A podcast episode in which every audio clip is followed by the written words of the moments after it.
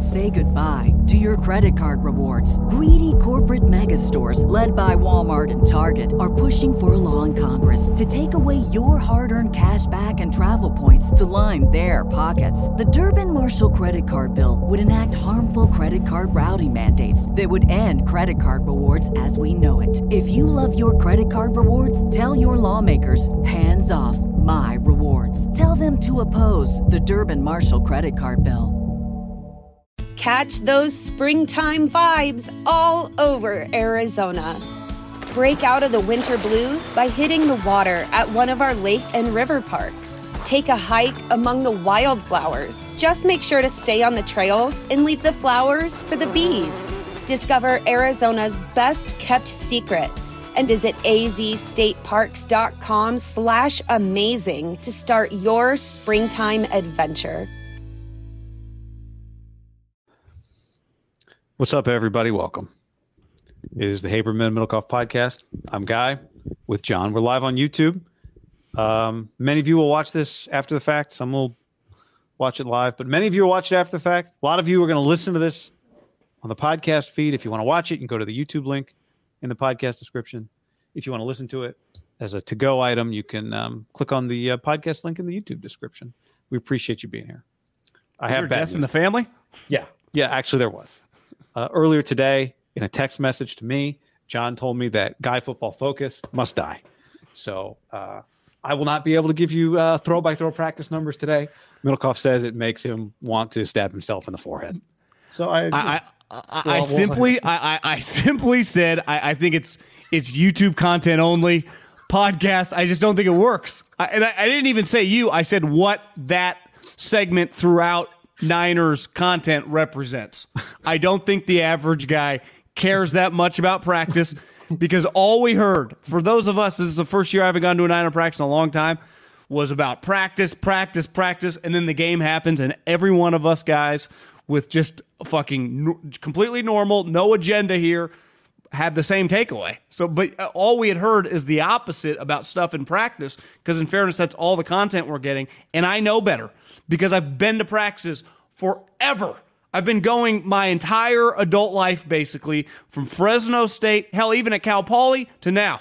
They get paid to play on Sundays. And Davis the High. games, even in the fucking preseason, even in the preseason, when you're just running kind of basic plays, is so much harder and exposes so many people.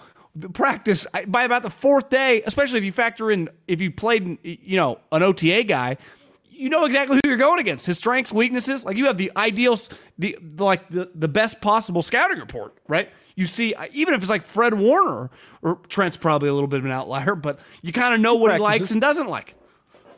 I always heard I, that. in, I'm, in an, I'm in an outlier. Like even if you know what he likes, it doesn't matter. Like Fred, if you could be, if you're Aaron Banks or whoever, you might just know he loves that first step. Like at a level of just if you just play him once a year or once every four years, his talent or, or Charvarius, whoever, Debo, you just develop. I and you go team by team. Like I, I'd go CeeDee Lamb, I go A.J. Brown. That, that the counterpart it's a fucking football practice. And and I just think we have as a collective, uh, I- I, just I'm kicking myself because I just know better.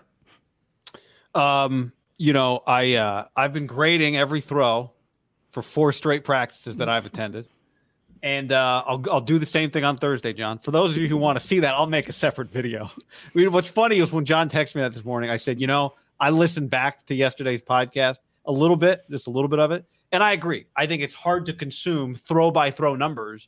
I think on a fundamental level, it's hard to, in an audio form, talk about like PFF numbers or just statistics in general. It's not what people generally listen. It's not how people generally talk to one another. If you just go back to, you know, it's a classic radio guy thing, but it's always true. Like, how do people sit next to each other at a bar, at a couch? What do they say to each other, right? And it's generally some level of uh, of emotion and opinion.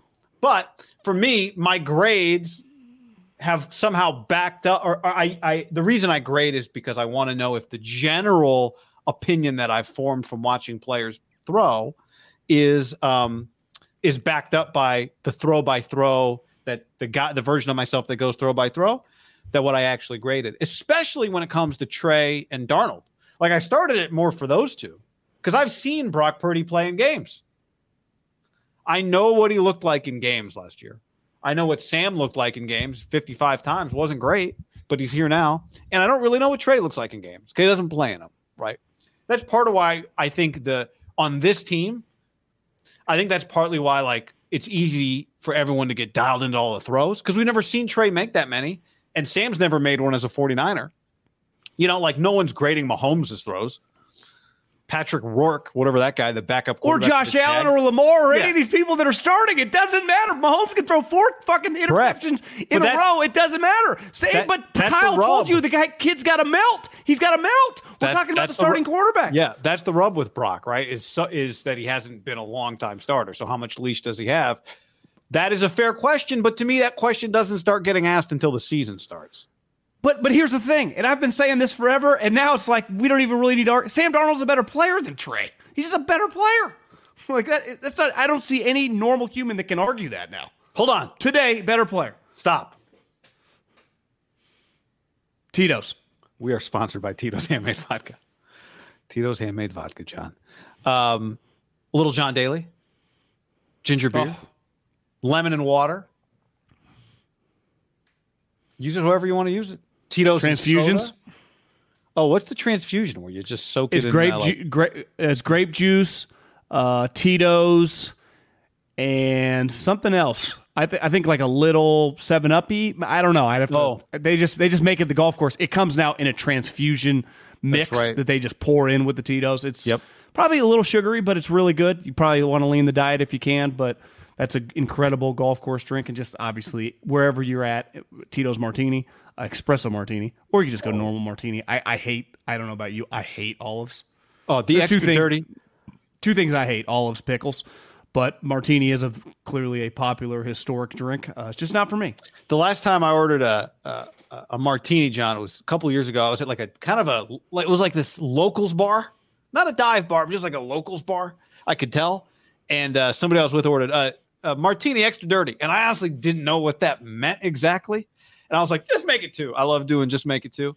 And um, took one sip, could not drink it, left it on the bar as Was I it sat extra vermouth or whatever. No, it's like extra. It's like the olive juice gets poured in there, Ugh. and uh, I, I'm sitting at the bar on like a high top near the bar, and the bartender insisted on asking several times, "Somebody left their martini? Whose martini is this?" And I had to keep pretending like it wasn't me it'll you know who like spent money on a drink and then just left it at the bar because he couldn't drink it. It's embarrassing. So you know, don't do anything silly. Just go to those soda or something. You, I mean, I, I, guy, I've been drinking for all. I mean, not far away from 25 years. I've never had a martini ever in my life, and I never will because there is nothing I move faster on than olives on my pizza, olives on my salad. I don't care what it is oh. to get picked off. Even the Castor Castor Castrolacavano olives, the green, like the green Italian, the black olives, I understand, but the green I fucking I hate. But the green olive is what they put in the martini, right? Yeah, well, in a martini, I'm just saying, like, give me one of those with some cheese and whatever crackers or something. Olives, pickles, not touching. That's why I go Tito's and soda. Uh, Tito's Handmade Vodka, America's original craft vodka. In 1995, Tito Beveridge built his own distillery, put his life savings into it, and then he just started winning awards. And now uh, they are sponsoring this podcast. So thank you to them. Distilled and bottled in Austin, Texas, 40% alcohol by volume, namely 80 proof, crafted to be savored responsibly. Uh, I was in the Kyle Shanahan uh, post practice press conference today, John, and he got asked a lot about Brock. He got asked about Trey and the building noise around whether or not Trey is the backup quarterback or whether he's good enough to be the third string quarterback or whether he can be an NFL quarterback at all. A lot of it stemming from the Raider game on Sunday and uh, a lot of questions about about how he views practice for Brock and practice interceptions and that sort of thing. Piece of news or note, not news. He said two different things about who is going to play this Saturday against the Broncos. He said eh, it's going to be the reverse of what it was last week, where Darnold starts and then Trey comes in.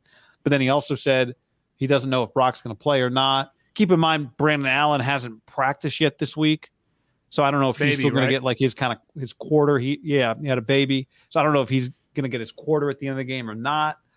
Um, so maybe those two guys split halves, or maybe Brock does play a little. Anyway, But um, yeah, that topic that is like outside on social, on the internet, on television, all of that stuff made its way to Kyle Shanahan today. And um, you know, part it's one of the biggest stories I'd say going in the NFL right now. Well, of course it did because they played a nationally televised game on Sunday. Sunday, like afternoon for a lot of people on the East Coast. And I've heard countless people talk about it, just random from Orlovsky's to whoever. Because you could have been in New York, you could have been on the Eastern Seaboard, NFL Network, Raiders, Niners, and it was like the Raiders weren't playing anyone. But if you like football, if you enjoy just conversations about football, when Trey Lance is starting, you're going to tune in. So to me, the conversation when I see national criticism, of course there was. The majority of football fans tuned in for a couple series, and the guy was fucking terrible. He can't see anything. Obviously, JT O'Sullivan did a breakdown. I mean, the guy doesn't see it. And to me, there's a long line of players who are intelligent people who work hard. And th- I think this speaks to academia that you can take them into a room, you can teach them on the whiteboard, supply, demand, how to land a client, where to throw the football, and they get it. And then you throw them in the real world and they, they can't close a deal. They can't run the offense. And you watch a guy who can't take from the meeting room, because I would imagine in the meeting room, Trey sees it, understands it, can articulate it, and they feel good about that. And then, and, and he's not alone. He comes from a long line. He doesn't come from this, but there is a long line of players throughout the league history. Well, the majority of them. I think the majority of them can somewhat function, right? If you play in the NFL for a while. Well, I just say the majority of quarterbacks. The majority. Yeah, okay. If we're just speaking, I was speaking all positions. Yeah, it's like the game starts and oh shit, because it's. But I think you, uh, yeah, harder. but I think you go to a lot. You go to a lot of positions that a safety can be really smart, and then he gets there and he plays slow. And anytime you hear there's a big difference between time speed and play speed, it's because guys are thinking, guys are overthinking. And, and Trey's a classic. He just feels like there's a robotic nature to him. And to me, robotic nature quarterbacks to me fucking stink. And like I watched Trey Lance in that game, and especially JT's breakdown of like the nuanced, nitty gritty, nerdy football. You can't function at the at this level. Like there are going to be rookie quarterbacks, C.J. Stroud, all three rookies. Let's say in the top four. Indy, Carolina, and Houston all three could be drafted in the top five, and it just won't matter. You can just live and die with them, figure it out. CJ Stroud's a good example of a guy going from this spread Ohio State offense, Chip Kelly, Ryan Day version of whatever it is now, to now playing in the Shanahan offense. It's going to be tough. He's going to look shitty, and none of it's going to matter. I mean, you're going to evaluate him, but it's like a big picture. Like it's he's going to get whatever 35, 40 starts to just kind of figure it out. Those days are clearly past, and this guy is feels like that's how like a rookie would look, right? And, and well, just yeah. I mean, I what you know it was interesting. There were a lot of rookies that played this weekend, and that's how it kind of looked. Well, exactly. So when people like I saw, did you see Orlovsky went on first take and was like, "I've come to the conclusion." And he tends to be a positive, like pro young players. He loves Kyle Shanahan. Obviously, played for him in Houston. He was like, "This guy can't play in Kyle Shanahan's offense." That was his. That was his quote. This guy cannot play in Kyle Shanahan's offense. Raise my hand. I agree. Now, I, I assumed it would get like this. Just we've talked about this before, but this is where we're at. And so he can give his quotes. I, I think they're saying this to, you know, I, my gut right now, my educated guess here, Wednesday, August 16th, is that he will be traded uh, early in the, you know, week one cut date, kind of that they'll eat some money and they'll just get rid of him, and Brandon Allen will be the third. Not because even necessarily like Brandon Allen's more talented or whatever. They just feel more comfortable with this guy running the offense. And we've seen time and time and time and time and time and time again. I actually think this speaks to a lot of the Kyle guys because most of their football origination, if they came with them in Houston, like before they went to Washington, it was Matt Schaub. But then they saw firsthand the cousins like they're all kind of inclined. You see, like the Packers, Sean Clifford, like they really like that guy. I bet LaFleur, like you know, we saw when all those guys went and resurrected Jared Goff, Kyle, the type players he like, even Josh McDaniels, who is not in there, you know, he's a Belichick guy, but they kind of like the same quarterbacks, right? Mac Jones, Hoyer, Jimmy Garoppolo, historically, that's they're inclined like the Andy Reid guys. Who do they like? Matt Nagy, Justin Fields, Andy, Mahomes, You know, McNabb. I think it's uh, Sean Sean McDermott, Josh Allen, because he was around young McNabb. I think it's fair to ask, like, if all those guys have the wrong idea, right? Like the only one that's won is the guy that got a more talented player, McVay. If your type is Mac Jones, are you going to win any championships? No, but but I'm saying ideally they want like the guy to they they believe the highest end of that. Like Stafford kind of became that, right? Uh, Matt Ryan is the best example, MVP. Like they, they want the high end of it, a guy that can win an MVP, but you have to be able to run the offense and feel comfortable. Run. Rodgers, obviously, with LaFleur, right? And even they kind of hybrided that, like he was still in the shotgun. But th- there is no, when you're not seeing stuff, that you don't have a fucking snowball's chance in hell with these guys. Because, like, the football, the way that all these guys were taught football from Kyle, and, and Kyle obviously learned from Mike and the Kubiak, like, that's that's what this bad boy is. So when you don't see it and you're lost, honestly, Andy, all the other coaches the same thing. Right? It's not like that's a just a Shanahan thing. Not seeing it at quarterback, like you're you're dead on arrival. But that's where we are, and uh, he's just Yeah, but I- I it's guess not my- even disputable. My question for Orlovsky would be like, why does he is he just being kind when he says can't play in the Shanahan offense? Because I'd say, like, you mentioned Andy Reid, you know, part of playing differently is making the extraordinary plays, right? If you're not going to be the on time accurate guy, are you going to make the extraordinary plays that make up for the fact that you're not the on time accurate guy?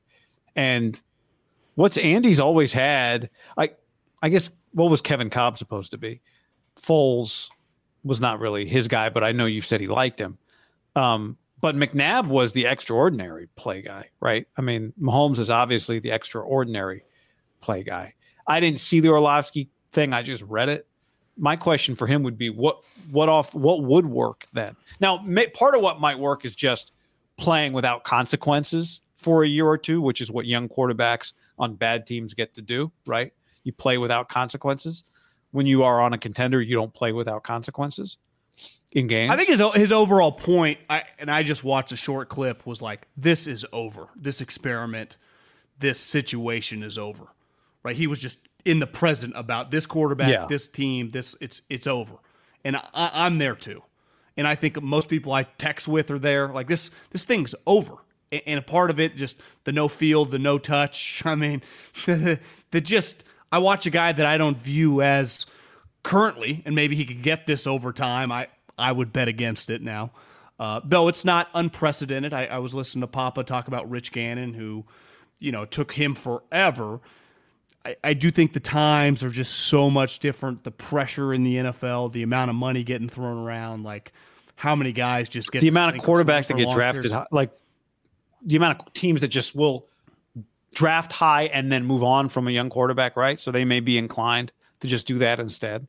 the amount of quarterbacks that are coming into the league that are kind of ready to throw because of the offenses in the Yeah. like think how uh, what would you say obviously we're still what 15 days away from the start of college football but I would imagine if you just pulled you know the Feldmans of the world that cover college football like deeply and then just how many days away did you say?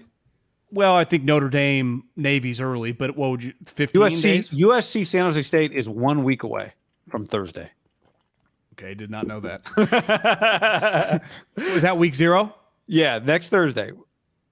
so so Notre Dame Navy is that weekend then probably huh Are they playing abroad? Uh, yeah, the, Ireland? They're the Ireland game. Nice.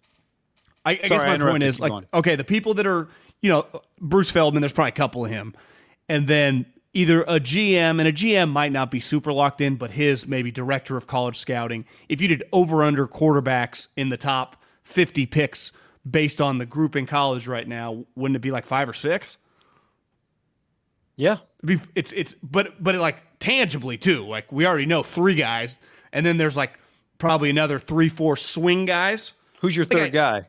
Well, I've seen a lot of buzz Whit, on the Caleb, Michigan the, the Michigan guys. Like we, I gotta see a Oh. little more.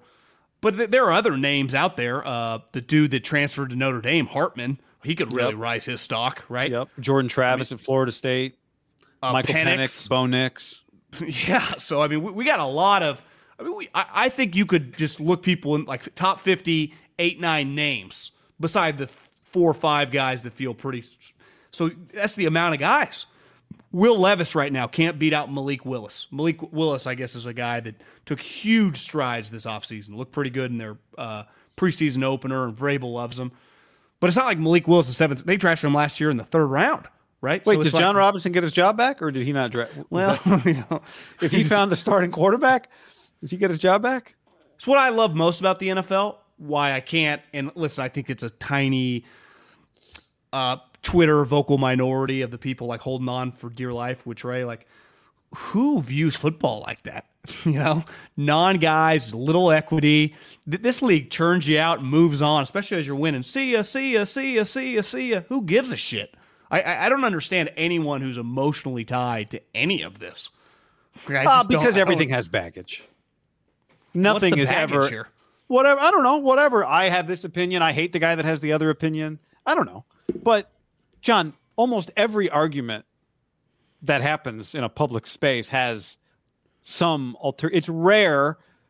It's funny to me. I was thinking about this the other day when people are like, "Oh, you changed your mind. How could you change your opinion?" Which is all anybody ever tries to get the other person to do in an argument. But you know, nobody really changes their minds in these arguments. In part because you stake your claim for I don't know a variety of reasons. You don't I- like. see, I- you think Kyle's bad. You think Brock's not that good. You you think Brock's getting treated a certain way. You think Sam stinks and he shouldn't be here. I mean, we could come up with a hundred pieces of inf- reasons why somebody might stick to their opinion one way or another on this topic, or any topic for that matter. Well, I, I get having an opinion, and then once you start seeing things, it's like, I mean, are you blind or are you blind? I don't know the other argument. Like, what what's what's the what what are we? what I just said. Like you know, info- you want somebody to be. It's it's. I think people don't even recognize when there are emotions leaking into their opinions that are supposed to be, you know.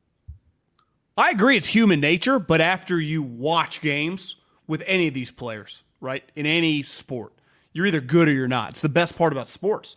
Now, there are still there's like fluid situations. Sure, like but big- but even that is year that for is somewhat subjective, right? I mean, I, I I agree with what you're saying. I'm just saying, like, people think one person's pretty, another person thinks they're unattractive. Like, I this is just the nature of it, and that's why we like sports to a point. Is because at the end somebody wins and somebody loses, and yeah, the Niners can say we're better than the Eagles, but who gives a shit? You lost to the Eagles, or it didn't go the way. Yeah, it does not matter. Lost. Well, right? The Eagles had won the Super Bowl, they got the ring. You didn't get the ring. But this is the rewind. Like the whole point of Trey Lance, for example, was this potential, this upside. Right. Now we're in, now we're in year three, and we just saw him. I mean, in a preseason Well- game, look, you can't look any worse. So here's being what in I, that no, situation. you can't. Here's what I do think is fair though. Is like we've said all this time he needs to play, he needs to play, he needs to play. So then he plays. It looks it looks bad, and we go, oh, he shouldn't play anymore. Like for me, I wouldn't be that invested in keeping Brandon Allen over Trey Lance, just on the ten percent chance he can become something more. But you know, they've gotten to their third quarterback before, and that guy's had to play important games. So I understand kind of playing it safe, going with the higher floor, which is what you think Brandon Allen would be, or what they might think Brandon Allen would be. And, you know, trading Trey, and there's a financial benefit to doing that. I don't think we can ignore that either. Um, and they think like if if their conclusion is we have moved on, right, which is what you're saying, it's what Orlovsky's saying, it's what a lot of people have said. Then what are you holding on for? Because the, if the conclusion is you can't develop him unless he's your starting quarterback, well, then how are you going to develop him? It's better for him and it's better for you if he plays football somewhere else. Well, exact, that's why this situation here is over. And I see a lot of people like he should demand a trade to where and start. I, I've thought about this a lot for the last, honestly, since that performance. Who is he starting for that would trade for him? Like the team that I heard wanted to trade for him this offseason and not a high value was the Minnesota Vikings. He would not start there. They just traded for him. What's Kwesi? Value guy, get a young player. We're not going to re-sign Cousins. Maybe we get in a position where we got we got a tryout period with a guy with a lot, you know, but he's not starting this year. Like he's not starting all these teams with young quarterbacks. He's not starting on any of them.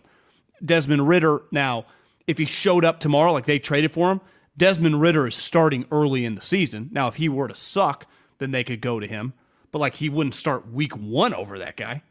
And then you just look at the countless 20 Uh, plus why I wouldn't ask starters. for a trade if I were him. He knows this offense. He has, but he has nowhere to go. Like, Well, yeah, that to too. start. But I, I like on this team. I know how things have gone the last several years. I wouldn't want to. I wouldn't ask for a trade if I were Trey. I'd try to be the number three quarterback and see what happens with Darnold and see what happens with Purdy.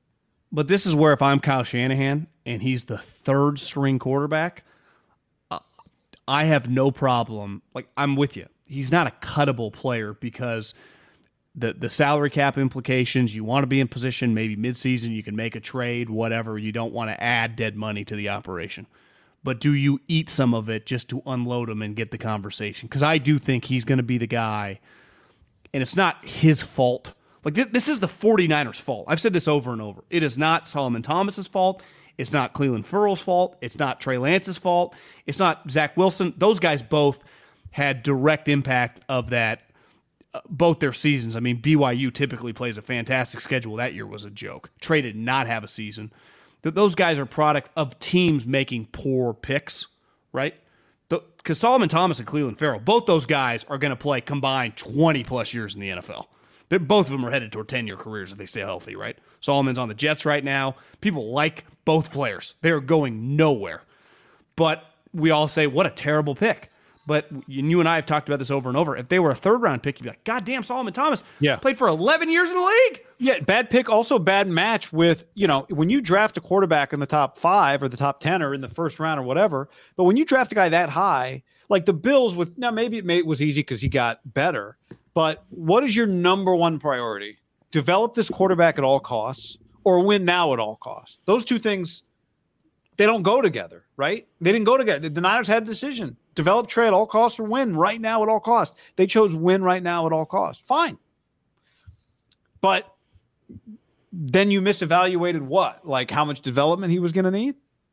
Like you missed a couple. Like it's it's double bad. Maybe they would tell you, no, we were right about the guy. We just never got the chance to pull him out of it or pull it out of him. I don't know. But I'm with you.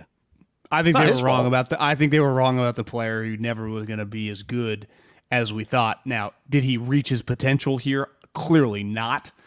But how much potential was there? And we've talked about this all the time in the draft. There's no such thing as a high floor because high floor guys get cut year two all the time. And obviously, high ceiling guys are historically very hit or miss. Also, high floor guys don't get drafted in the first round. They shouldn't. one one hundred percent. Right. That's the point of the Mac Jones pick. Yeah, I mean that's honestly Brock Purdy, like those guys, Kirk Cousins, Dak Prescott, mid round picks, like those guys just maximize their potential, but they're still flawed players. Like Derek.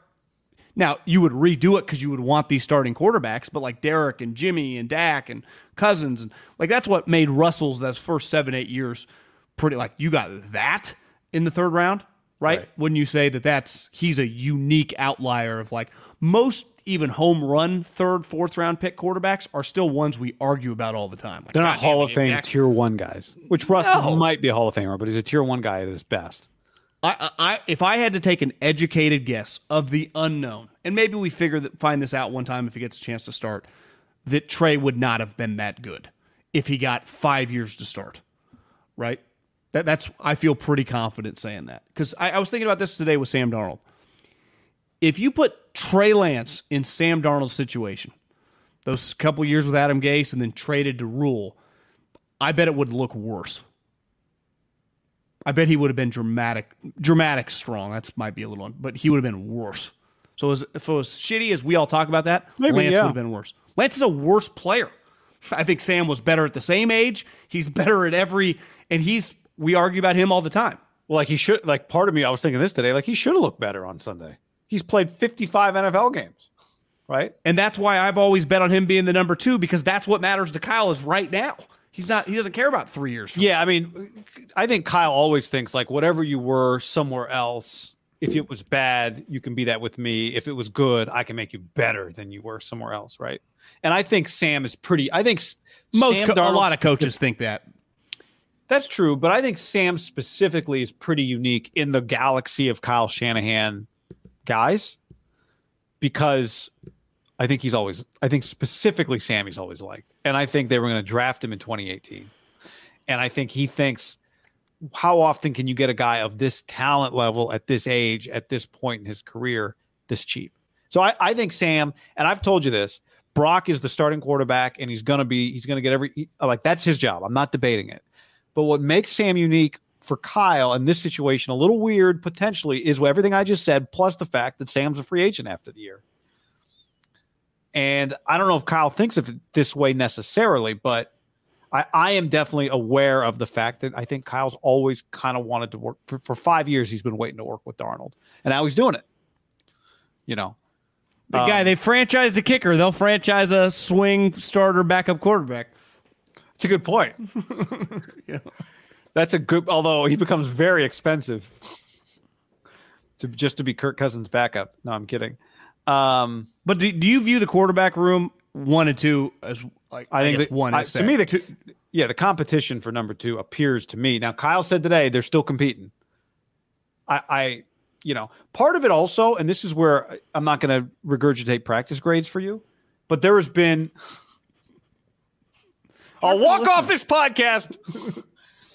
um, I think Sam's been the better practice player. So we care about the games once you start playing games.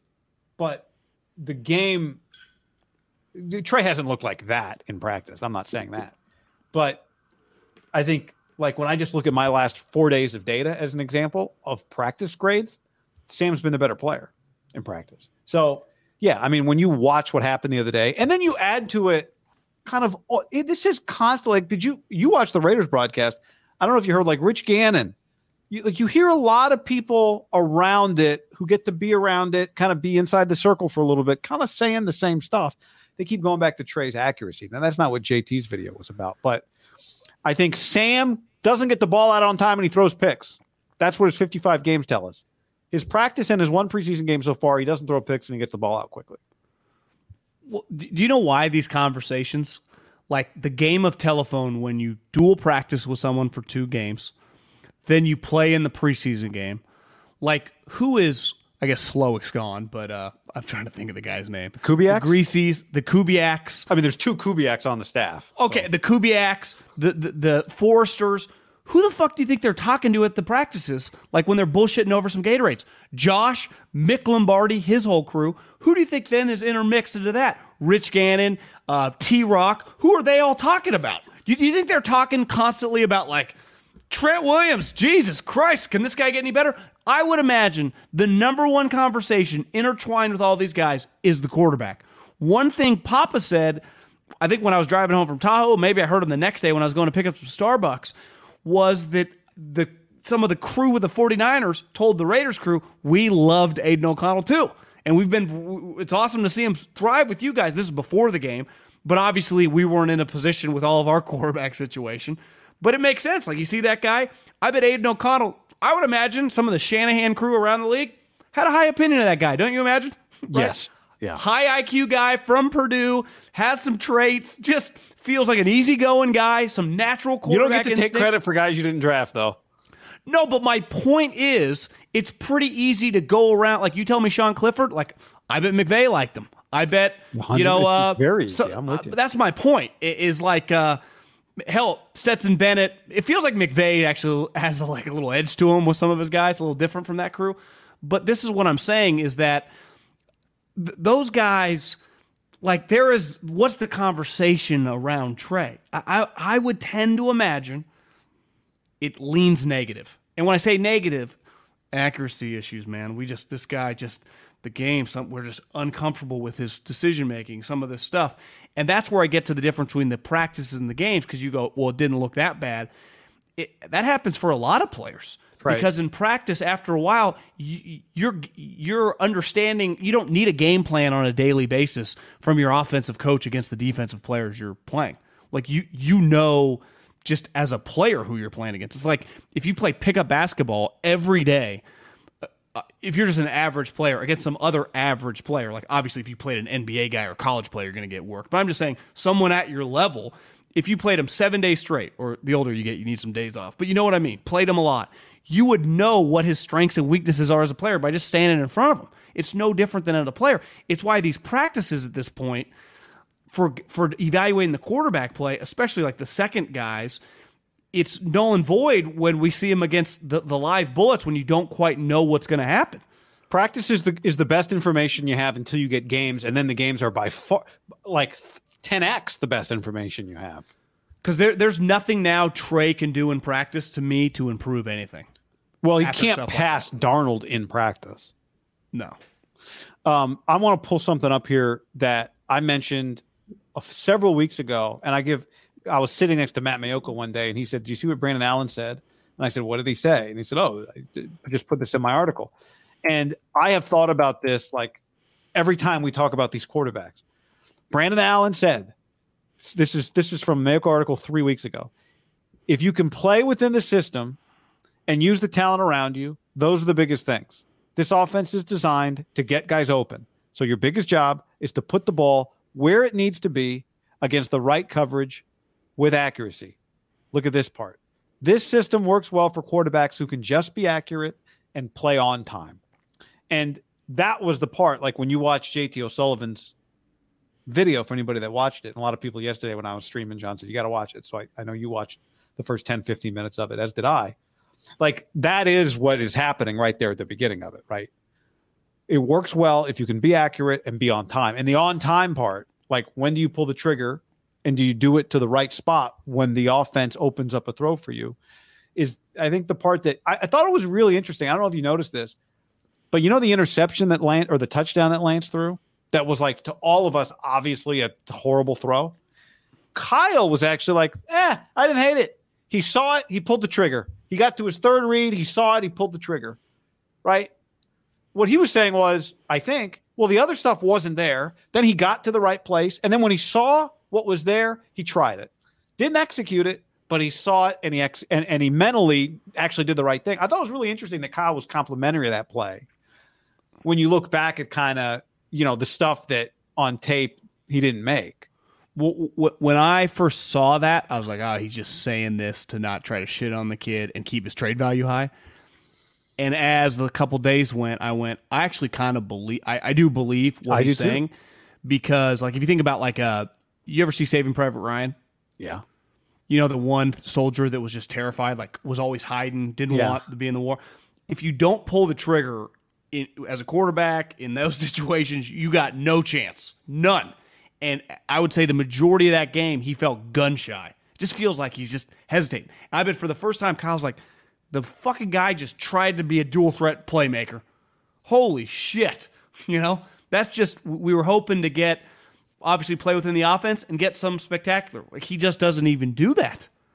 And and a huge emphasis for anyone. And again, this is the small vocal minority. Like he's really getting rolling right now. Do you even count the little rollout boot dump offs? Like that's how Jordan Love got rolling in the pre. Like it's just that's the basis of the offense. Hold on. Those are zero throws, John. And those are important throws in this offense. You have to make those throws in this offense.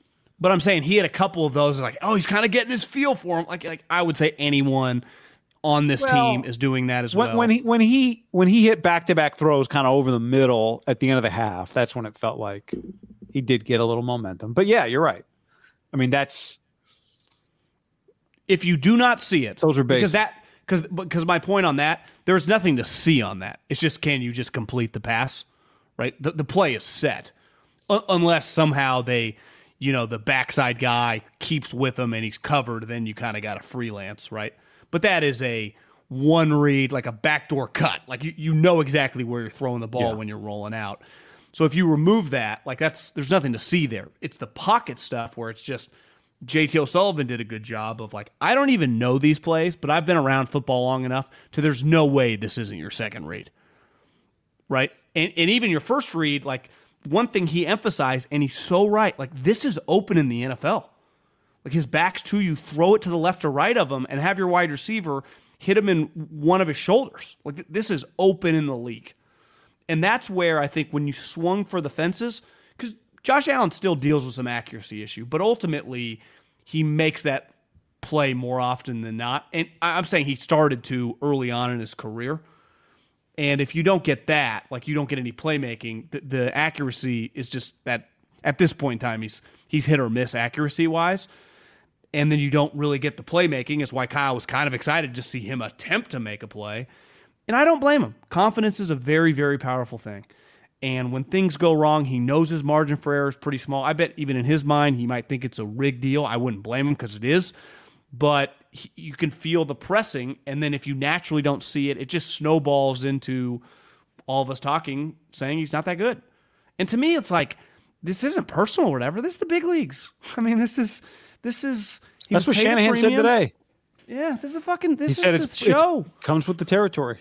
It's part of being a high pick and a high court and a quarterback. It's both. It's it, as Troy Aikman said, it comes with a meal, you know. And it's just this is you're either good enough or you're not, and it happens over and over. Right? It's just not good enough. He's just not good enough. Even the guys that actually are solid, I think Jimmy and Derek are very good examples of like, God, you could do dramatically worse. They get drugged through the mud, right? Now, granted, and uh, what I say about they're paid a lot of money, right? It's part of the fucking you get the arrows. If Nick Bosa, whenever the fuck he shows back up and they pay him, has a season where he off an enormous contract has nine sacks, people would be critical of him, right? His expectations are Fred Warner. Fred yeah. Warner became the best linebacker in the league, went through a rough stretch. It's like, what the hell's going on? It's just the nature of all these players, right? I'm going to give you the same advice I gave my buddy who just called me recently because he was getting a vasectomy. He just came from the doctor. They said, they told me I got to shave. I said, gotta get two, more like it. And I sent him the Lawnmower 5.0 from Manscaped. It's going to be the MVP for him and for you this March. Go to manscaped.com and use the code HAM to get 20% off and free shipping. Get the Performance Package 5.0 Ultra, and you'll be the Cinderella story of March. The Lawnmower 5.0 is strong until the last stroke with a battery that lasts the entire tournament, a waterproof design, and interchangeable skin safe blade heads that guarantee smooth ball handling every time. To top it off, the performance package throws in two free gifts Boxers 2.0 and the new toiletry bag. So get 20% off and free shipping with the code HAM at manscaped.com. That's 20% off and free shipping. Manscaped.com, code HAM. When things get hairy, make sure to call on Manscaped in clutch time. Get on the Prize Picks app, just like me, and use the code HAM50 for a first deposit match of up to $100. Football season's over, but hoop season is getting hot tournament season or the fight for playoff home court, there's no shortage of high stakes basketball moments this time of year. So get in on the excitement with Prize Picks, America's number one fantasy sports app. And you can get it on baseball too. I've got some season long, more or less picks on multiple stat projections on home runs. Uh, not off, not feeling great about Shohei less than 38 and a half right now, but I put that one in the app just because I wanted something to root against with the Dodgers. Prize Picks offers injury insurance so that your entries stay live even if one of your players get injured. So, hoops, somebody leaves in the first half, no problem. Injury insurance. And on Prize Picks, you can win up to 100x your money with as little as four correct picks. I love it. It's download the app today. Use code HAM50 for the first deposit match of up to $100. Butcherbox.com slash ham helps you make good decisions. Last night I was thinking about ordering out, and then I reached into the freezer, grabbed some ground beef, and all of a sudden it was homemade taco night. With Butcher Box, you don't have to worry about what's for dinner. Butcher Box is offering all of you your choice of weeknight meal essentials. You get peace of mind with Butcher Box because it's high quality meat and seafood you can trust. You get the ultimate convenience because it's delivered right to your door with free shipping, as always, and you get the ultimate customization. Your customization might be I don't know what to do, send me the good stuff. And they send you the good stuff, curated. Right now, go to butcherbox.com slash ham and use the code ham, and you'll get either three pounds of chicken thighs, two pounds of ground beef, or one pound of premium steak tips for free in every order for a year plus $20 off your first order. Sign up at butcherbox.com slash ham and use the code ham to choose your free offer and get $20 off. Today's episode is sponsored by NerdWallet's Smart Money Podcast. NerdWallet's trusted financial journalists use fact-based reporting for some much-needed clarity in the finance world. The nerds will help you get smarter about balancing your portfolio and avoiding scams so your money is just as safe as betting against the Cowboys in the playoffs planning your tax bill so you don't dread April every year, and saving on travel, vacations coming. You spend less on airfare. It means you're not choosing between surf or turf. It's surf and turf for dinner and maybe even an extra night stay. So listen to NerdWallet's Smart Money podcast on your favorite podcast app. Future you will thank you. Tecovas, oh yeah. I was just looking at some pictures of a concert Luke Bryan, my wife and I went to, I don't know, 10 years ago. She had some old cowboy boots on. This is like a couple weeks ago, and I said, You, you need some new boots because we're going to see Luke Combs. So she went to tecovas.com and they're just perfect. She loves them. You can do the same. You go to tecovas.com. These boots are Austin designed, Texas tested, handmade down in the boot capital of the world, Leon, Mexico. If you've ever wondered, can I pull off cowboy boots? Then you should pull on a pair of Tecovas and you'll see they'll become your new favorite footwear.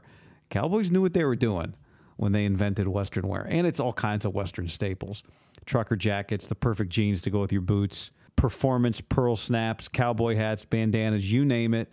They'll get you outfitted. If you can't make it to a store, Tecovas delivers the most premium quality, most comfortable Western goods right to your door. Visit tecovas.com. That's T E C O V A S.com and point your toes west. Can I tell you about my friends?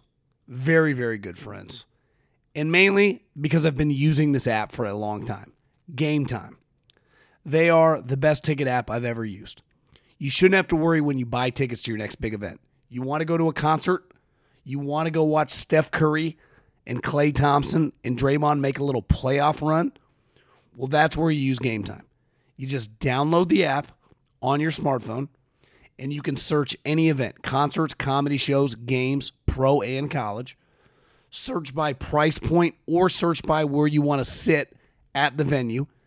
It gives you sightline on the app, and uh, it's really easy. Buying tickets in seconds with like two taps. I cannot recommend it enough. And uh, here's what we're doing for you. When you use the promo code HAM, H A M, you save $20 off at checkout. That's promo code HAM at checkout and save $20 to any event. Download the Game Time app now. BetMGM has an unreal deal for sports fans in Virginia. Turn $5 into $150 instantly when you place your first wager at BetMGM. Simply download the BetMGM app and sign up using code Champion150. Then, place a $5 wager on any sport. You'll receive $150 in bonus bets, regardless of your wager's outcome. And if you think the fun stops there, the King of Sportsbooks has plenty of surprises in store. Check out daily promotions, same game parlays, live bets, and so much more. Download the app in Virginia today and get $150 in bonus bets instantly from your first wager. Only at BetMGM. BetMGM and GameSense remind you to play responsibly. See BetMGM.com for terms. 21 plus only, Virginia only. New customer offer, subject to eligibility requirements. Rewards are non withdrawable bonus bets that expire in seven days. Please gamble responsibly. Gambling problem? Call 1 800 Gambler. Promotional offer not available in Washington, D.C.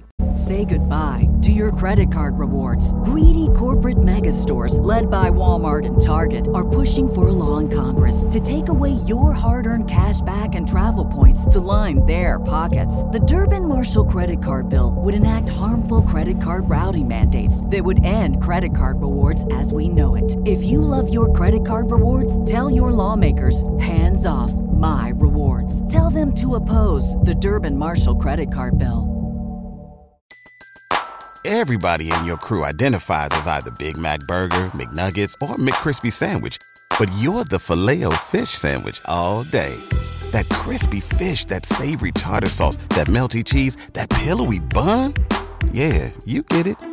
Every time. And if you love the filet of fish, right now you can catch two of the classics you love for just $6. Limited time only. Price and participation may vary. Cannot be combined with any other offer. Single item at regular price. Ba da ba ba ba. What's the expectation for AJ Brown? And you go team by team that are good, like Travis Kelce. The expectation, Geno Smith. Now it's just sky high. It's what makes playing for the Yankees, you know, playing for the Dodgers, playing for good teams in the NFL, playing for the Warriors. Like, did we, we didn't treat like why? What I don't understand is like James Wiseman didn't work and they moved on. Like I, I think this situation is very, very similar.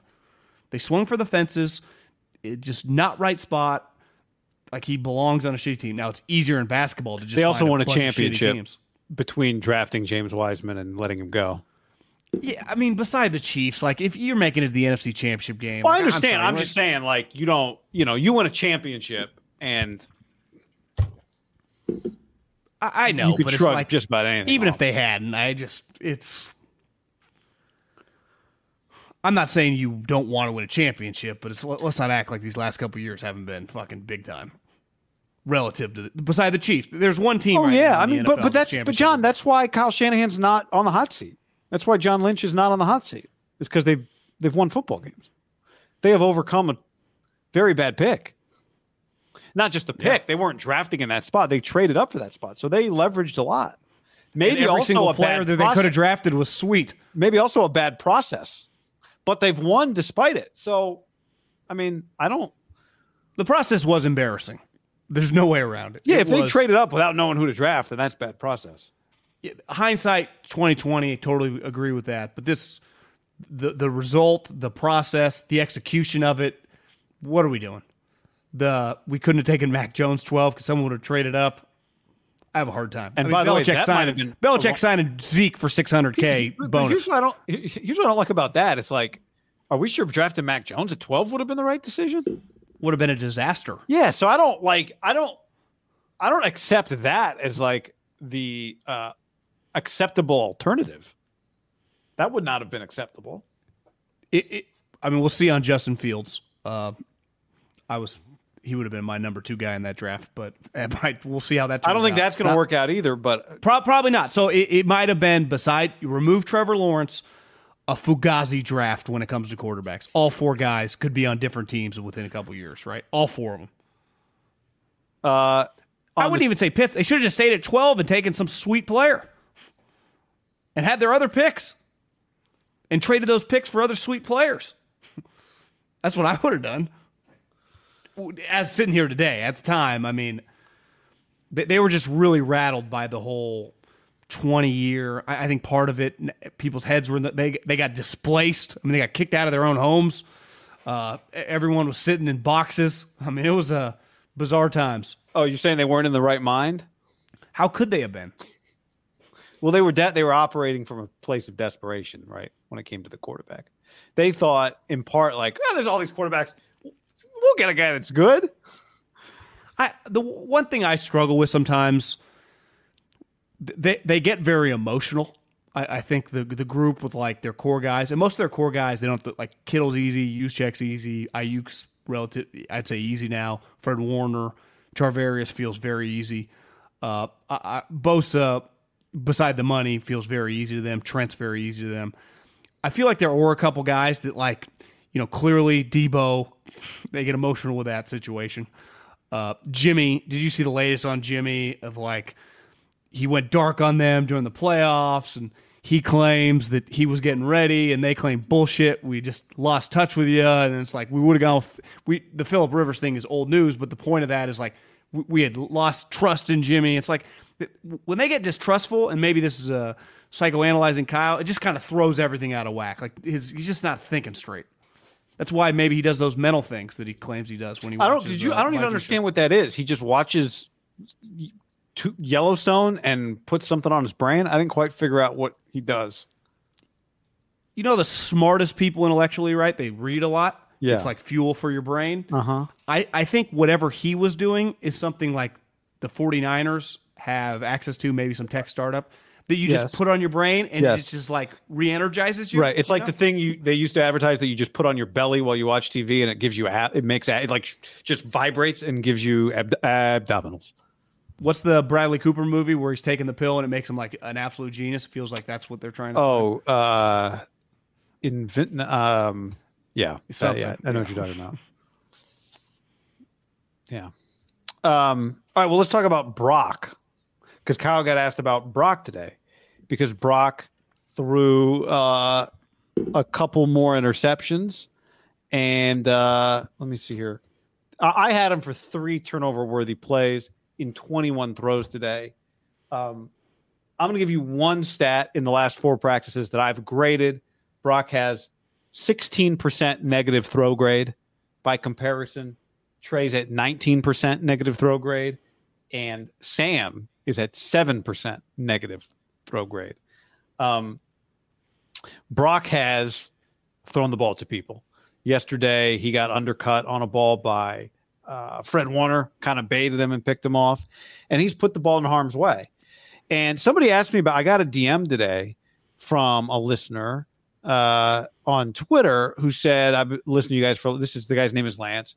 And um, he said, I haven't heard any ruckus from you and John on these practice interceptions. Would love to hear more. I'll tell you what I said to him, which is this. Long before Brock started practicing as the 2023 starter in this offseason, I've been really consistent about what I've said about Brock. He has earned, and you, a lot of people have said this, but he's earned this, the right to be the starter. Here's what I've said. But I do question whether he can be as efficient as he was last year. I don't think that's some crazy take. I think a lot of people have said that. Can he continue to throw touchdowns and protect the football at the rate that he did last year? Even if it's not quite that level, it's okay because that level was if he did what he did last year 13 touchdowns, three picks over the course of his time as a starter. If he did that for 17 weeks, he'd be an MVP candidate. I'm not expecting that. So it's going to come, it's, it's going to normalize a little bit. And I still feel that way. I think he's got some Brett Favre, want to be a gunslinger in him.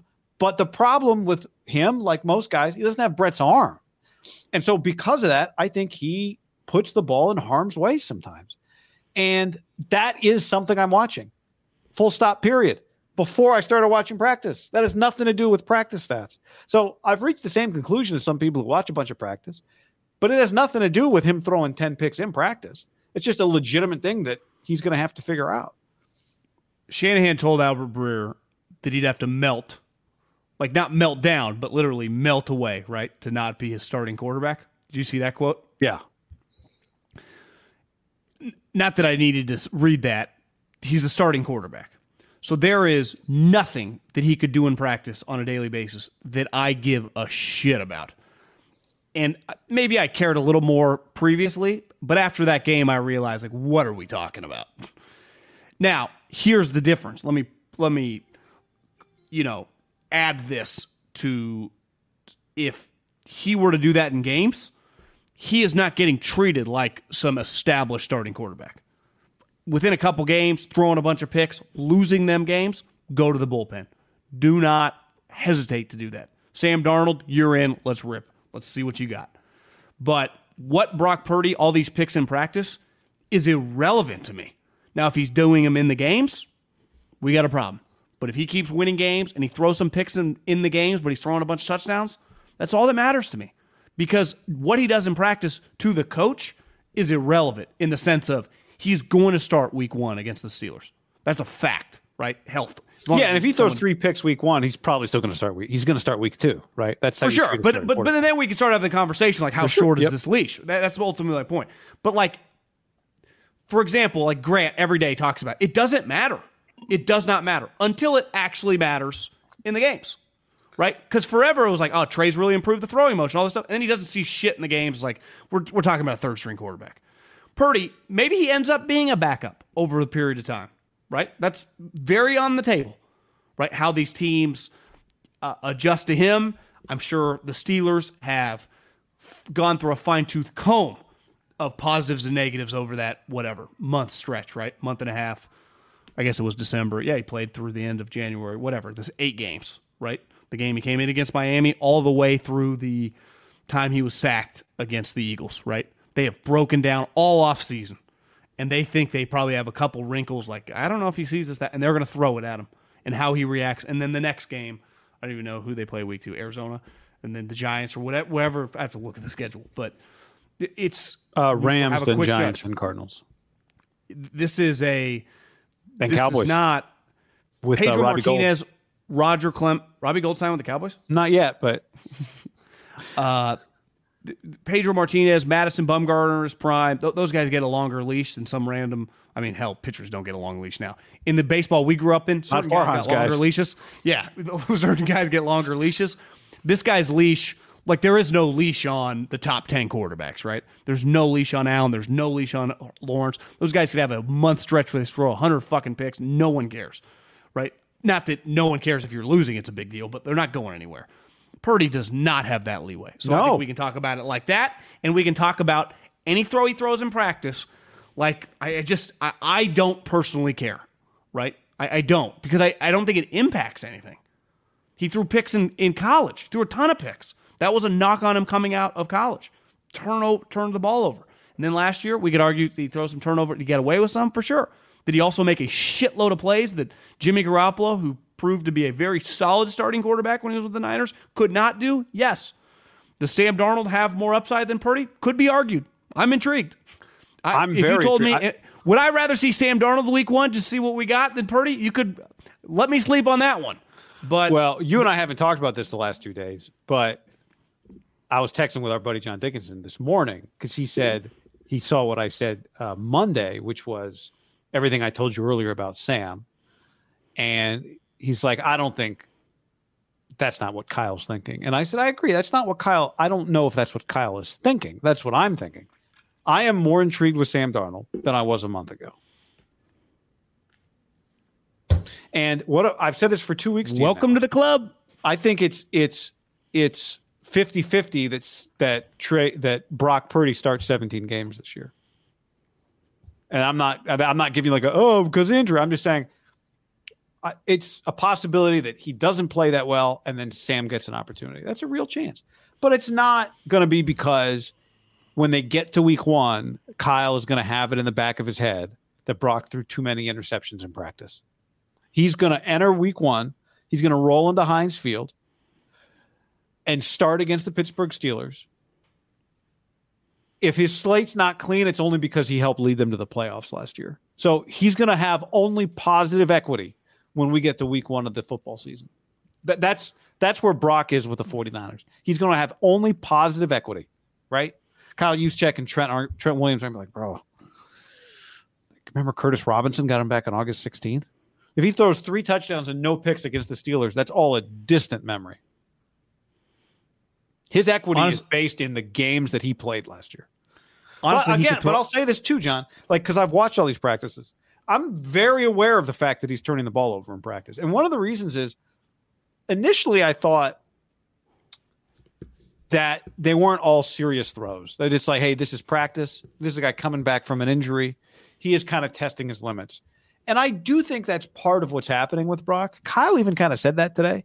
Like you're kind of just figuring out what you can get away with and what you can't. When you think about how much like 11 on 11 practice against Fred Warner has Brock Purdy really had against Mooney Ward? Has he really had in his life? Not a lot, right? So these are all kind of unique experiences still for him. But Kyle Oh, Shanahan's he, been really he, he practiced against him as the uh, scout team guy. Oh, that's true. But Kyle's been very clear about this on multiple occasions. He's been asked, like, he does not view practice execution differently than game execution. He wants you to make the throws in practice that you would make in a game. Um, so, you know, that's just, it's, I don't know. Is he getting fooled a couple times? Is he getting baited? Is he trying to make a throw that he thinks he can make that he can't? Or is he, uh, you know, just trying to figure out what can I get away with and what can I not get away with? This is the time to do it because if I throw three picks today or none, nothing changes. Tomorrow I'm the starting quarterback again, right? Which is a different environment than Trey is in, right? Well, let me give you a positive. And I think stat. Trey played that way against the Raiders. let me give you a positive stat if I'm defending Brock Purdy. The 49ers in 2022 led the league in interceptions. They had 20. Thrown. Well, picked off by Oh, intercepted. Okay. Yeah, I'm saying they, they had 20 interceptions as a, as a defense. Well, they were tied with the Pittsburgh Steelers, who had 20 as well. So it's clear the 49ers defense is fucking awesome, even without Nick around, right? They've proven that they could have if if the linebackers are there, like Greenlaw's back, right? Was he was he practicing? Greenlaw practice today? Well, I'm just saying, is he, he's not back from the hamstring? Because I saw something. But regardless, they, they could have because Burks hurt his knee, but if Fred's out Yeah, there, Burks is Tarvarius, out who till week one. Yeah, yeah. So, but, but my point is, they could have the backup group of D linemen in, and it's still the defense can still be a top defense for you know individual series, right? So that's who he's playing every practice. I mean, it's, this is relative to the history of the league, a little different, right? It's, sports a little different in 2023, but relative to the league right now, it's top notch. Now, I would say the Steelers, like the 49ers, have a chance in 2023 to be the best defense in the league. That's who he's going to face right away. Just an elite unit, right? I, I think the Steelers are going to be fucking awesome on defense. They have been consistently over Tomlin's tenure. They were last year. They've been the last couple years, even as their offense has let them down. So it's going to be difficult. But here's what I he, two things can be true. Purdy, and I'd even lump Darnold in. Can you win a Super Bowl with one of those two guys? No one knows. And to me, could easily be the downfall of the reason that they don't get over the hump because they're basically facing Jalen Hurts, Mahomes, Burrow, Allen. I can't. I, I say Herbert because he is worthy, but his, his coach probably isn't. But like that group, and even Dak. I mean, his, the 49ers would take Dak, right? I mean, he's a good player, just overpaid, whatever. Those two guys, can they be starting quarterbacks consistently all season long and win the Super Bowl, win playoff games, yet to be determined, especially when everyone knows, not that you're just like inserted late in the season. But are those two guys in a different universe than the other guy? Yes. That's like, to me, two things can be true. And that's a huge part of the argument, right? Is like, because I get a lot of DMs. Are, are you confident the 49ers are going to be as good as everyone talks? And I'm like, well, the major question is the quarterback, but it's really the two quarterbacks. And obviously, right now, Purdy in Kyle's mind is the lock, unless he melts, like literally disappears, starter. But I think Darnold is very intriguing to Kyle, as you do I think too. he's lurking. That's the word I use. And, and then I think there's this Lance in his own little world, you know, that o- only like the booger eaters are arguing over at this point in time. Kyle's as not holding out hope. You know, That's- that I- as I put it. I'll put it this way: Darnold is lurking. That's the word I used. Trey is not lurking. Right. Yeah. Tr- Trace time, I- believe after that game, even if it goes a little bit better in these next couple games, is could become a new and end. Now, I don't agree with Silver. They would cut him, though it wouldn't be the craziest thing ever. I do believe that they would do the eat the money and, and trade for. Yeah, they- because they- you they- can save face. On, not, well, you don't save face, but you can at least argue, hey, we traded. It's a financial savings on our third quarterback. That's a pretty logical thing to do if you can save money on your third quarterback. There's no saving face because anyone, every fan, everyone that talks about football, everyone would be saying this is the worst trade in NFL history, right? Not not the trade to get him out. I'm saying the one the 49ers trade to acquire a guy, right? Yeah, I mean, he, he played like no games for you. That's the crazy no games, part. and, then you admitted you think any any good. quarterback top five, like quote unquote bust, played less games for their team if he doesn't play another game for them? Can't be because Zach Wilson. I mean, Rosen started a whole year. Zach Wilson started a whole year. How many games did Jamarcus play? I mean, a, a lot more than Trey.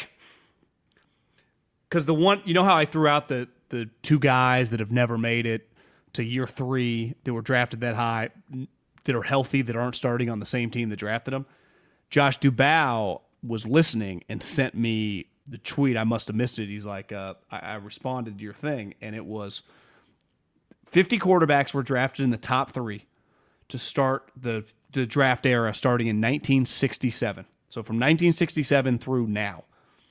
Only ones not to start the season opener in the third season, still on that same team, excluding injuries, like right, no broken foot or whatever, is Steve Spurrier, 49ers, Mike Phipps, never heard of him, Jack Thompson, never heard of him, Oh yes, what the Coug, Washington State guy. Shuler, he Shuler, Washington, and Akili Smith with uh, Wow. the Bengals. So you're talking a group of one, two, three, five guys, and Zach Wilson and Trey Lance. It looks sure like, you know, unless Aaron Rodgers were to get injured, are going to join that list. So that list is going to grow by forty percent here in three weeks. Think about that. That's incredible. Uh, Lombard, David Lombardi, uh, John tracks. You know, he keeps camp stats like a lot of guys do, but he actually uh, just put out the numbers. Brock's interception rate in camp this year is lower than it was last year. He was six percent interceptions in camp, but then when the season started, he was only two percent.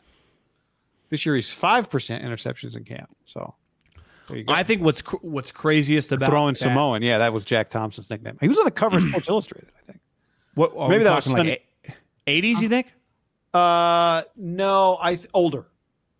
Okay. Yeah. Well, well, think about the last name on that list, right? Shuler and and Akili Smith. I mean, we're talking twenty plus years now, right? This isn't this isn't something that in the modern Well, I, well internet Shuler era would have been like the money- ninety five, I think, right? Achilles was like ninety eight, probably ninety nine. Uh, yeah, Akili Smith. Am I saying his name right? Akili. You are, yeah, Akili Smith.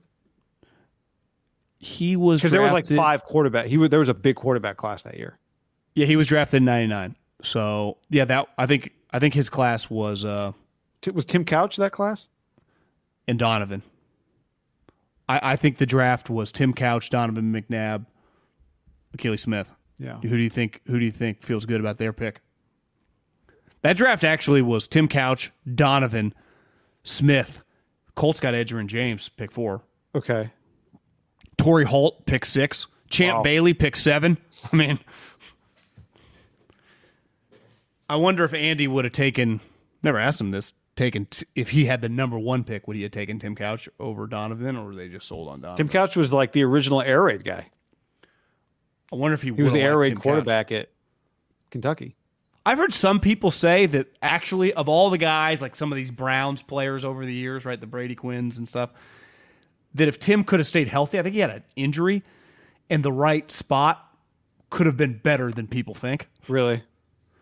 I feel like I've heard that. Don't know for sure. Could be wrong. Donovan was Donovan is your classic. I was going to compare him to Trey, but I mean, guy went to Syracuse, played on their basketball team. It had they have nothing in common. Donovan was. I, I remember my first year in the NFL, and Deuce. It was his first year coaching Deuce Staley. Every once in a while, he was. You know, he was. He wasn't that far removed from playing. You know, might have been like six, seven years. It was still kind of. If you got him in the in a meeting room by himself at night, like he would throw on some like, "Hey, check out this 01 Eagles team," and you would Donovan. I swear to God, I don't think he gets enough credit for how fast the ball was coming out of his hand. Like we just talk about quarterback. I, I think he was throwing 150 miles an hour, and he was just such a freak athlete who was big.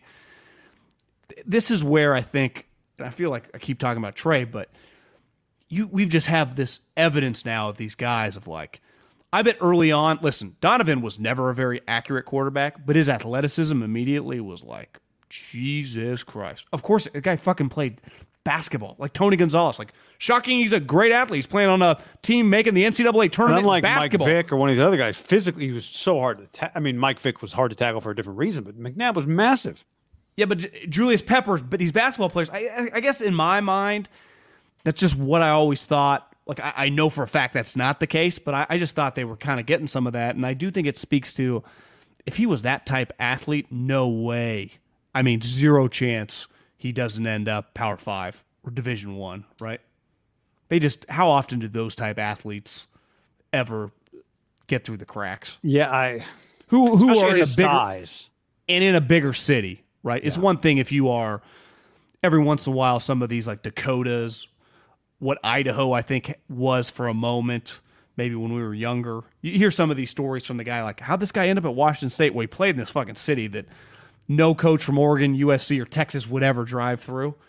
And, you know, one of our assistant coaches had coached this guy in high school and he got a phone call. It's just one of those.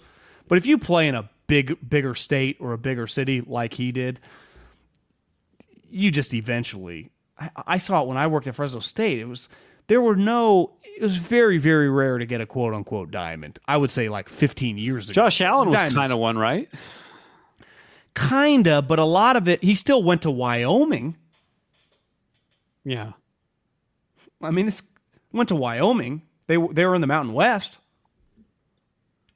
Tim Couch, I, I couldn't tell you one Tim Couch play. I feel like I want to watch some Tim Couch tape because look at this, John. He was the NFL Rookie of the Month. He was the AFC Offensive Player of the Week. Look how many games he started. Fifty. Tim Couch started more games than Sam Darnold has. Look at some of these years. His third year in the league, he started 16 games, threw for 3,000 yards, had 17 touchdowns and 21 interceptions. Uh, he ran for 267 yards as an NFL rookie. Uh, he got like three full years as a starter and was starting games in year five. And in the end, now 64 touchdowns and 67 picks is horrible, but it's like he wasn't throwing touchdowns. He clearly was making like I just look at these numbers and I go, he he had to make some good throws. 2001, his third year in the league, he threw more passes than anybody in the NFL. Here's what I'm reading because I'm looking. Was there a devastating injury? How did he not get it? He was released by the Browns in 04. He signed as a free agent to be to compete to be Favre's backup with the Packers. Couch went on to have a disappointing training camp and was booed off the field in Lambeau crowd during limited preseason appearances. Couch struggled with a rotator cuff injury that would eventually require surgery and sidelined him the entire year. He was cut by the Packers. Couch filed a grievance with the players' union against the Packers because uh, they tried to go cheap. He auditioned for the Bears. His career was just over. I don't think the equivalent of Couch in 2023, he doesn't get some more shots. Yeah, I mean, he's still sixth on the all time passing list in the SEC behind Burrow, Bryce Young, Will Rogers, Mac Jones, Kyle Trask. Then it's Couch, Stetson Bennett, Johnny Manziel, Chad Kelly, blah, blah, blah. Hmm. That was the Leach uh, Hal Mumme. That was Hal Mumme's team, yeah, but Leach was there. Wasn't that famous picture of Leach right next to Hal Mumme in the Kentucky? Remember yeah. that? Yeah, picture yeah. that always kind of just Hal and Leach. It's just that. That's my I think my favorite Leach pick of just him on the Kentucky sideline next to Hal Mumme when he's probably probably our age, maybe even a little younger. What would you say, mid thirties back then, like late nineties? How old was he when he just passed away? Sixty. You talking about this picture? For those of you who are watching, yeah, that's that's just that's when I think Mike Leach. I just think that's a little index the card. That, the head coach wearing no headset. I, I think this time vaulted his career right? Yeah. As a coach, you know, people say obviously you have a guy that whose numbers held that long. And well, he got the Oklahoma. The I think Mumme got him the Oklahoma OC job after that, right? So then he goes with Stoops, Stoops. who's a rocket ship, and then he's yep. the Texas Tech coach within what? I think twenty four months. Yeah, I yeah. think it was very fast. But I'm saying, does Bob Stoops, if he's not there at not that my, time, yeah, is is Mike Leach Mike Leach? Like that moment catapulted him to Stoops and Texas Tech. Yeah, you would think somebody would have given him another job, right? With this offense, it was revolutionary. But I think part of it was it was Mumme's offense, right? Yeah, it was Mumme's offense. I mean, guy, this he guy told was Bob like, "You got to hire this guy." Guy, he was at Valdosta State before Couch and Mumme. Yeah, and so then it he might went be Mumme that kind of really. Yeah, that's what I'm saying. Kentucky, one year with Bob, and then he's just becomes a legendary head coach. but it, sometimes, right? Because Kentucky at the time, it just shows you as a coach, if you're just at the right time with either the right coach or the right quarterback or the combination of them both, it's like this. Think about Donovan and Andy to like half the league, what that did. Or Belichick and Brady. It was really two guys that vaulted a bunch of careers, front office and coaches. You didn't want to be with like the random teams with no quarterbacks. Fuck you. You're making a lot of calls after the season trying to move. James on the super chat gave us two bucks to say they missed on Lance's running ability. They did. They did. That was what was eye opening to me. Like my headphones are giving out. All Keep right. talking. Uh, Miguel, five bucks. Thank you, Miguel, on the super chat. Bottom line, Kyle can't scout a quarterback to save his life, and don't be a Larry Krueger and say, "Well, he picked Purdy," but he, I mean, he did pick Purdy, so I got no problem with somebody saying he picked Purdy. Um, but you get less credit for the guy you draft in the seventh round than the guy you draft in the first round, because in the first round we know you, in theory, should have more conviction about that pick. So, but he did pick Purdy. Like if Purdy turns out to be his quarterback, hell, he picked the guy who helped save his season last year, so he gets credit for that. My point, John, was just since you got headphones plugged back in, is like he did pick Purdy, so you're allowed to say he picked Purdy, but you don't get as much credit for the guy you draft in the seventh round as you do discredit for missing on the guy in the first round. I don't think, right? Not Well, that like- any of that matters, but Well, why do the Shanahans get so much credit on Cousins, right? Because the story went they didn't really want RG3, but the owner forced it on them. And then they're like, well, we're going to have a backup plan. But when you swing really high and that guy misses, most of the time you don't have a backup plan, right? You typically look at the Jets. They swung and they missed, and what did they have to do? They had to give a one, a two, like they had to trade for Rodgers, and they were pretty lucky that he was even like yeah, that wasn't situation. a plan necessarily. No, it just kind of fell in their lap, right? The, the think of all the the quarterbacks the Broncos were missing on for years, and then they just they swung on missed on Rodgers, and they got a little lucky that the Seattle was just willing to give them. And and remember, part of the story came out within the over the summer for sure was that he refused because he had the no trade. He did the refuse to go to the Eagles. Russell, like the Eagles were willing to trade for him. Think of like, think of what that did.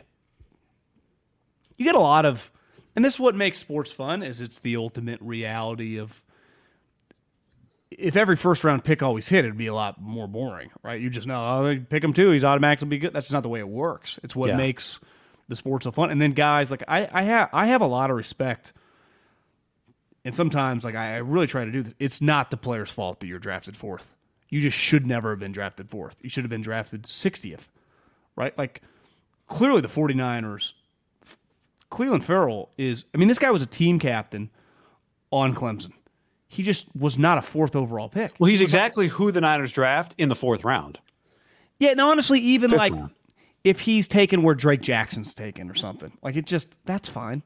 Same with Solomon Thomas. It's just some of these guys, like for every Ja'Marr Chase and Penei Sewell, and guys are like, God damn, you could have drafted him higher.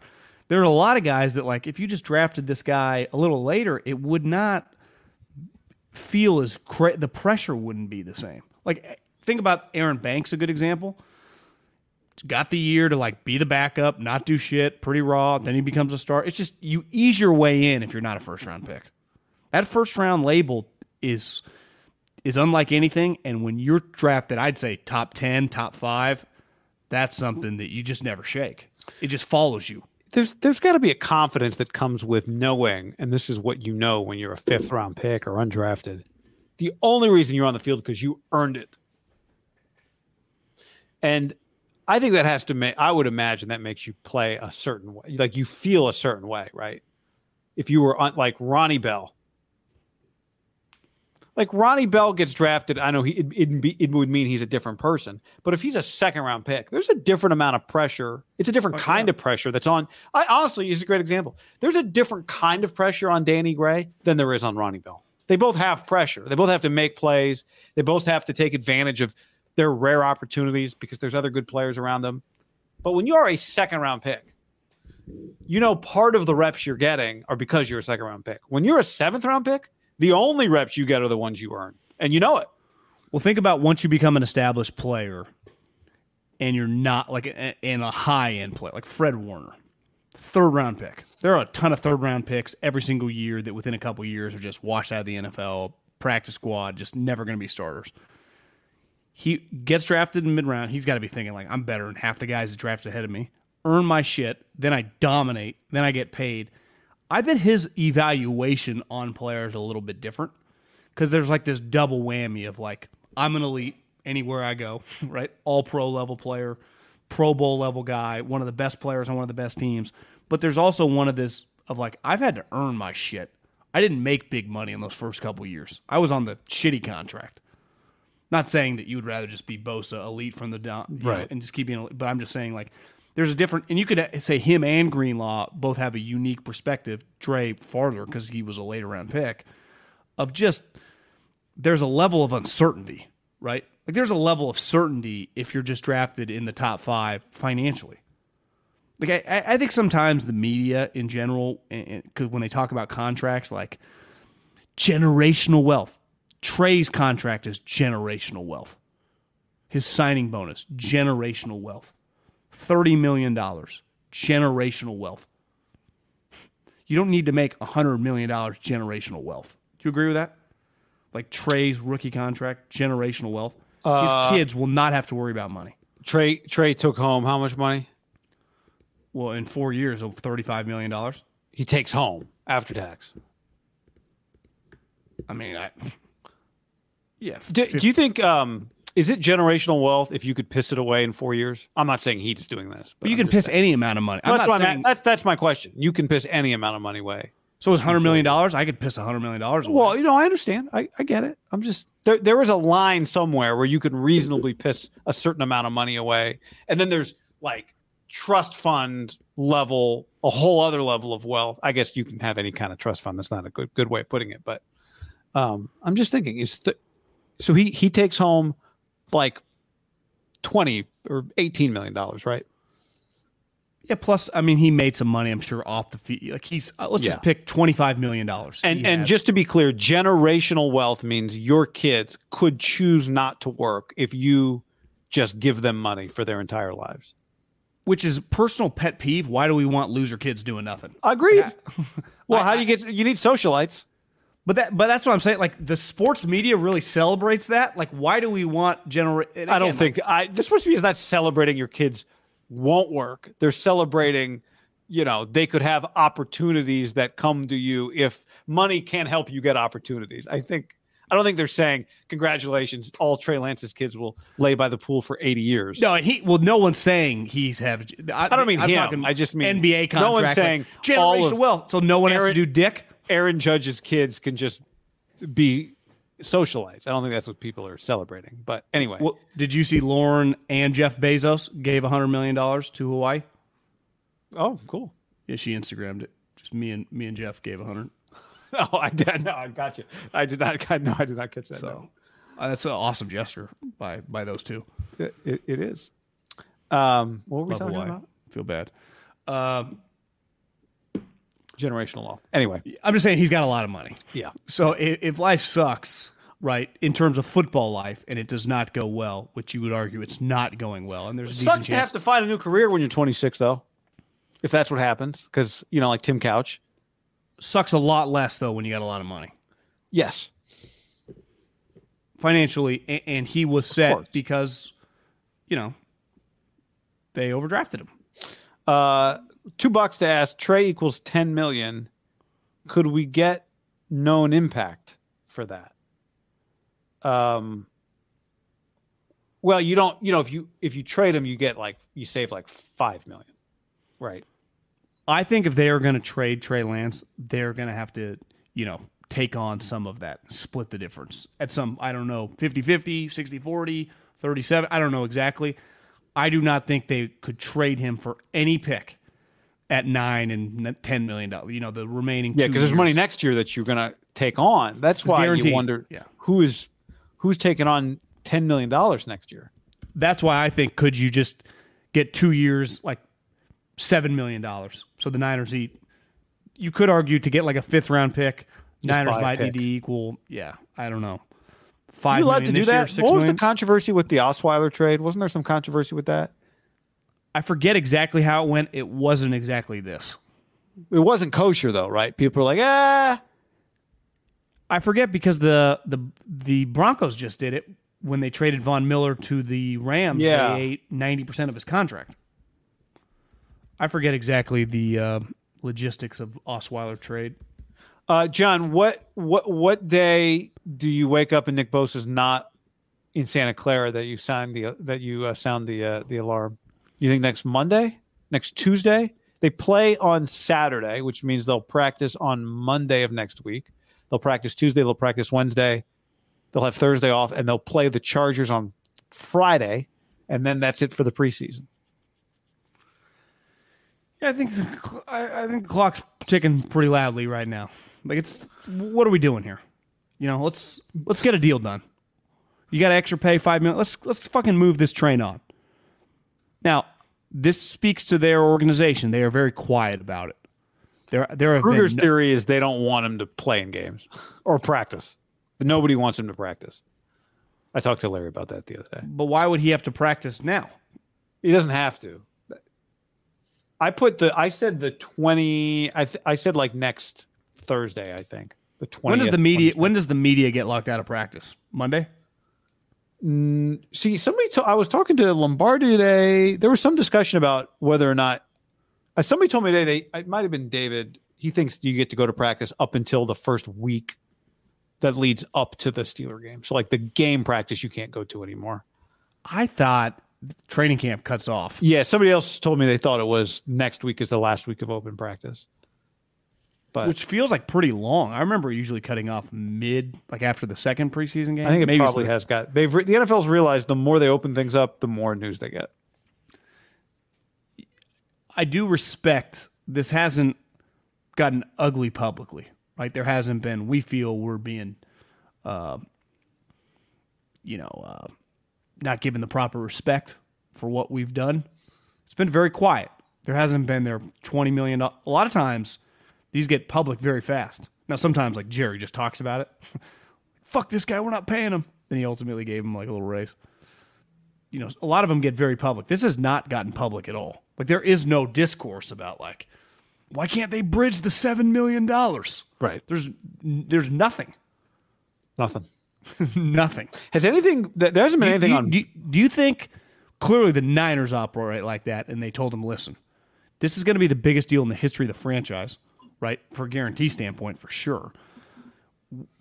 If we'll work with you, but this is not. We're not getting into public spats over a guy we love. Like this is not what we're in the business to do. They're definitely not. I, my question for you is going to be: It's different, I guess, because Burrow was at practice, but it's the same. He has the same agent as Joe. It doesn't seem like there's any real public discussion about that contract at this point, right? I haven't heard any. I haven't seen like a story like the agent says when it comes to that. Maybe there's some inevitability when you just you have a good working relationship is a part of it too. And this is where i think kyle and those guys felt slighted by the Deebo situation. Like how are you doing this to us after this our relationship with you? Like what the fuck is going on here? Why are you why are you acting like this publicly? And he's gone the other way since right? Love these guys. Love them. Love my teammates. Kyle here's i'm your guy. Because i think he realized that's you don't need to handle it when clearly is Nick Bosa their favorite player between him and Trent. I mean, they don't even hide like publicly the way they discuss him to try to save a penny or you know they're not even fucking with any of that. That's right. They say he's one of the greatest players we've ever seen, and yeah, they don't downplay it. So They were the talking about how much money he was going to make a year ago. Uh, Fish and Chips on the uh, chat says in the past this would have been called holding out.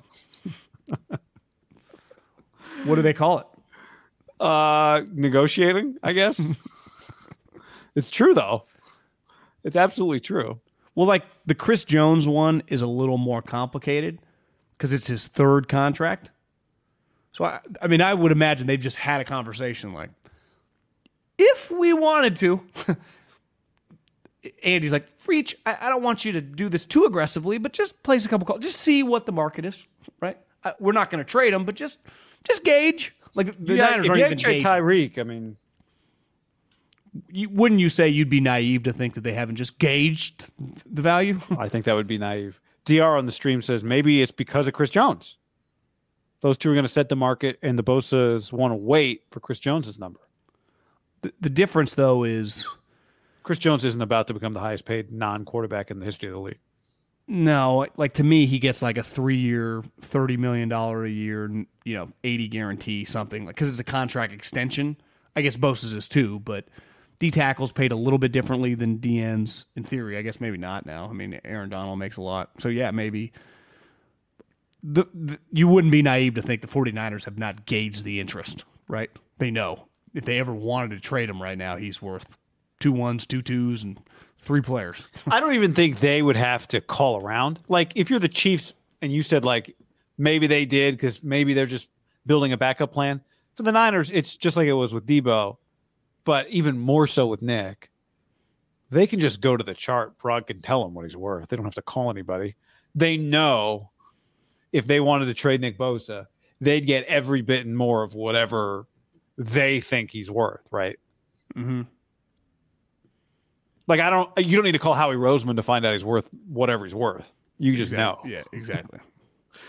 Jed Fish's old roommate. Well, Chris Jones, and part of it, he has less value than Nick because he's older, third contract, but he's still at minimum a one and two twos.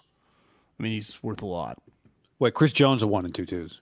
Yeah, to me, Chris would be worth less Yeah. than Nick. Yeah, Nick's more baggage. One and When I two say twos with Chris. More mileage. Nick's worth baggage too. two ones, Penis fell out of the combine. two T. That's baggage. He's come. He's come a long way since.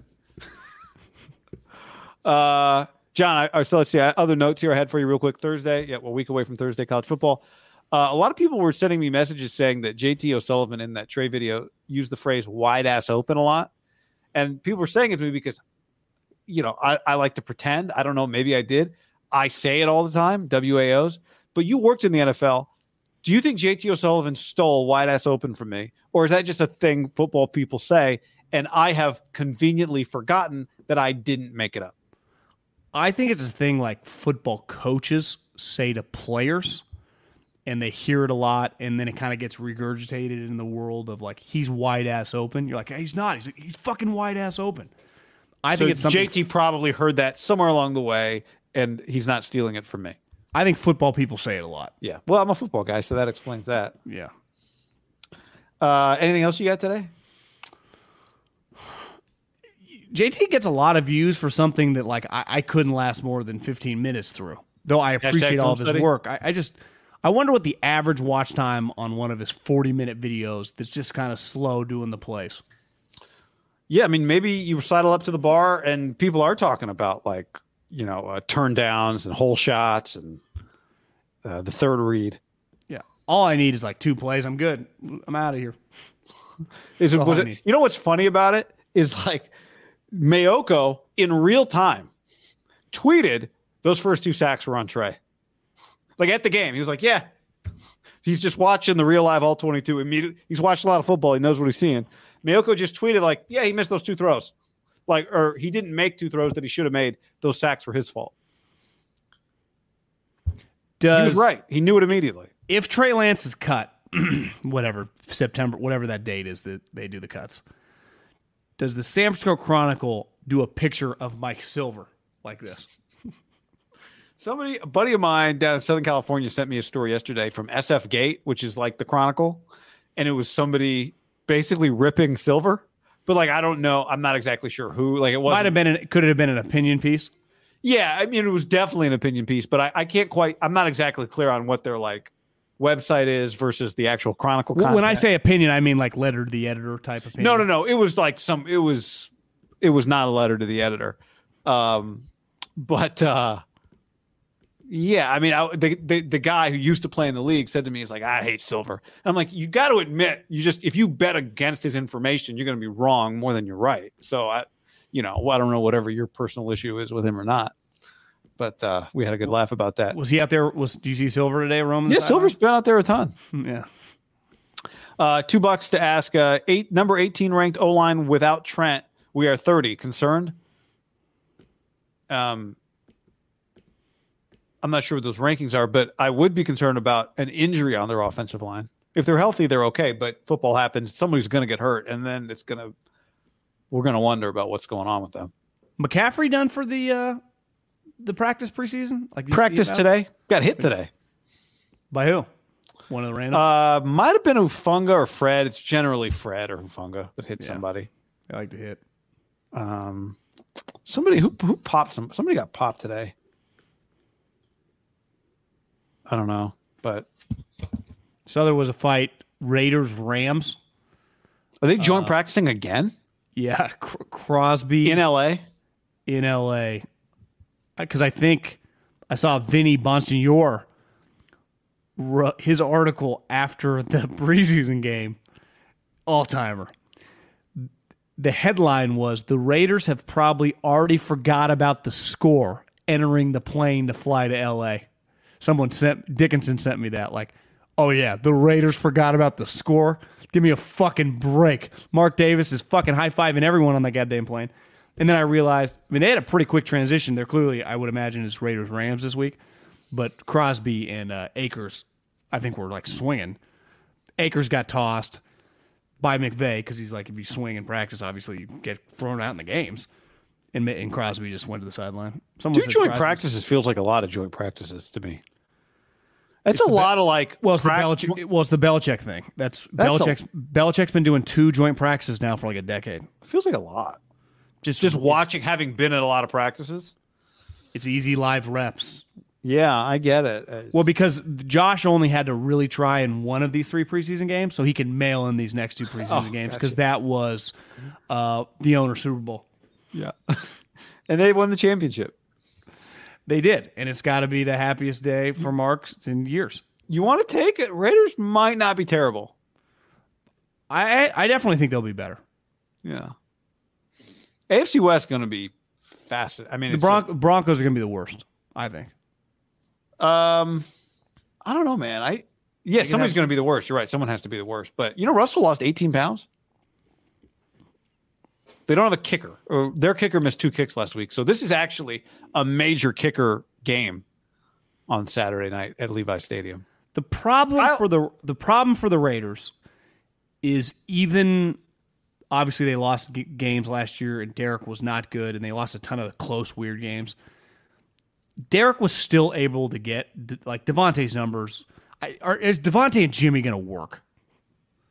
Beside like some slants, like I just. Well, it's going to be a lot of slants. A lot of, a lot of slants. But Davante does work down the field. Hospital balls, no problem for Davante. Although he got hit the other day. Well, but Charvarius took him out.